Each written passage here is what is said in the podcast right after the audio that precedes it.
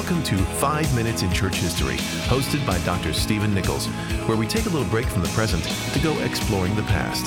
Travel back in time as we look at the people, events, and even the places that have shaped the story of Christianity. This is our story, our family history. Let's get started. Who was Anne Locke? Well, she's British, so you might be inclined to think somehow we're talking about somebody related or connected to the philosopher John Locke, but we're not. This is a 16th century figure, very crucial to the British Reformation, and my hunch is you might not have even heard of her before. Well, she was born in 1535 and she died in 1590 she spanned very crucial decades of the British or the English Reformation. She was the daughter of Stephen and Margaret Vaughan. Her dad was a successful merchant, an agent, trader involved in commerce. He was a very theologically astute and engaged man, a very theologically educated layman. In fact, under Henry VIII, while Henry VIII was still a Catholic, Anne's father, Stephen Vaughan, was accused of being a heretic. And in 1534, with the Act of Supremacy, the tide turned, and he and his family did very well under those final years of Henry, and especially under Edward VI. Well, back to Anne. In 1549, she married Henry Locke and became Anne Locke. Henry had inherited a number of shops and homes and also quite a bit of land. And this was under the reign of Edward VI. And for the next four years, the Locke family prospered and were very involved in those reforms happening under Edward VI. In 1553, for a few months, John Knox, the Scottish reformer, actually lived in the Locke household.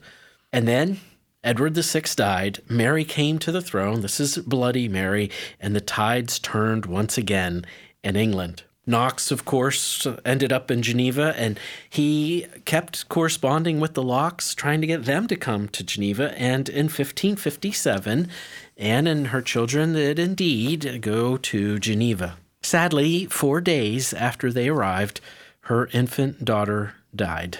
In 1559, when Elizabeth comes to the throne, Anne Locke and these other so called Genevan exiles, these British Reformed folks exiled to Geneva. The Genevan exiles made their way back, and so did the Locke household and went back to London. In 1560, Anne Locke published a book. The book consisted of two things. The first part was a translation of four sermons from John Calvin on Isaiah chapter 38. Now, Calvin started preaching on Isaiah in 1556. And 342 sermons later, in 1559, he finished.